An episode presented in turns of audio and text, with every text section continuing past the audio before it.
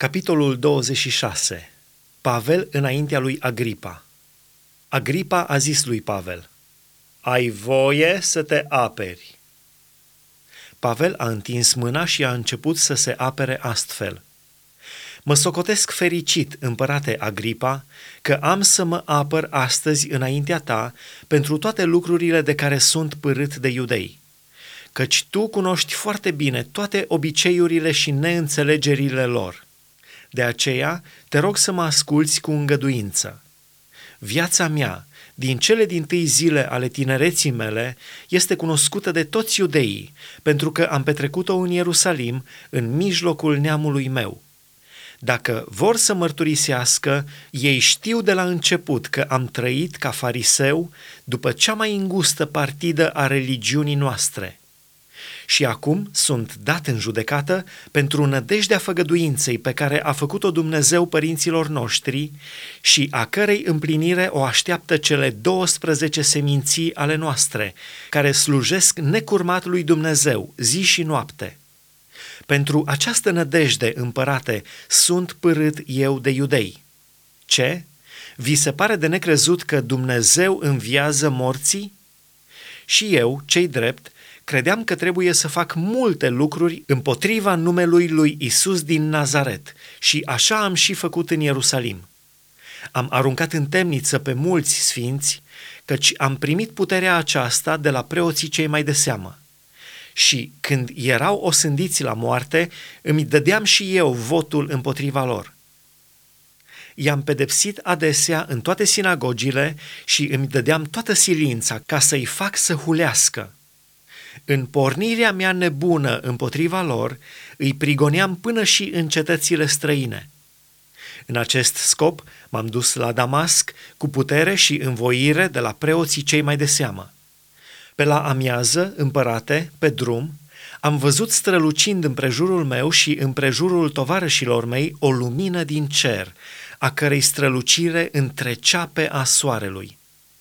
Am căzut cu toții la pământ și eu am auzit un glas care mi zicea în limba evreiască: „Saule, Saule, pentru ce mă prigonești?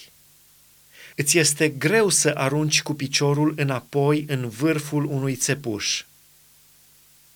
„Cine ești, Doamne?” am răspuns eu.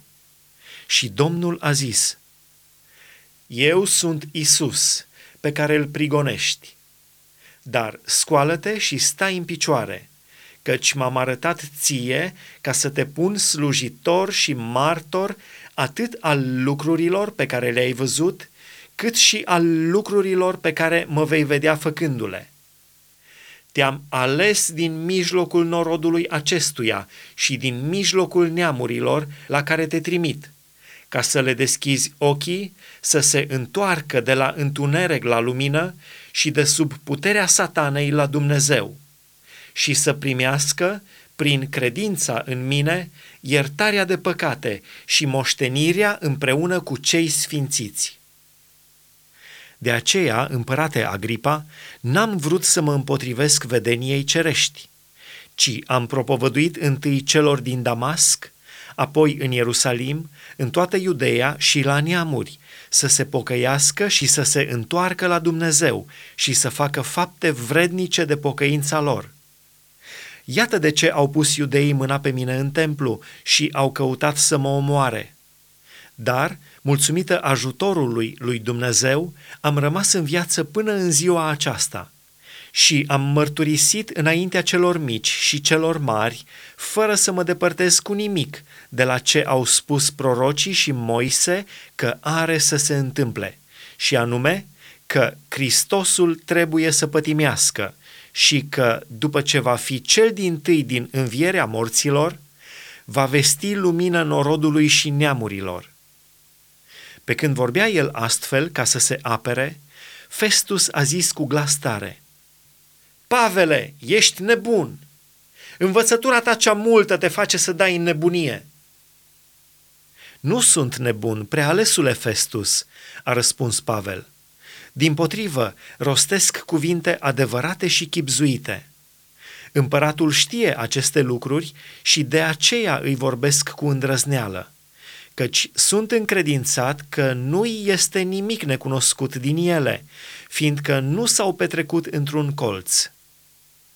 Crezi tu în proroci, împărate Agripa? Știu că crezi.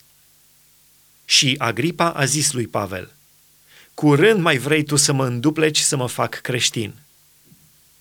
Fie curând, fie târziu, a răspuns Pavel, să dea Dumnezeu ca nu numai tu, ci toți cei ce mă ascultă astăzi să fiți așa cum sunt eu, afară de lanțurile acestea. Nevinovăția lui Pavel recunoscută. Împăratul, dregătorul, Berenice și toți cei ce ședeau împreună cu ei s-au sculat. Și când au plecat, ziceau unii către alții: omul acesta n-a făcut nimic vrednic de moarte sau de închisoare.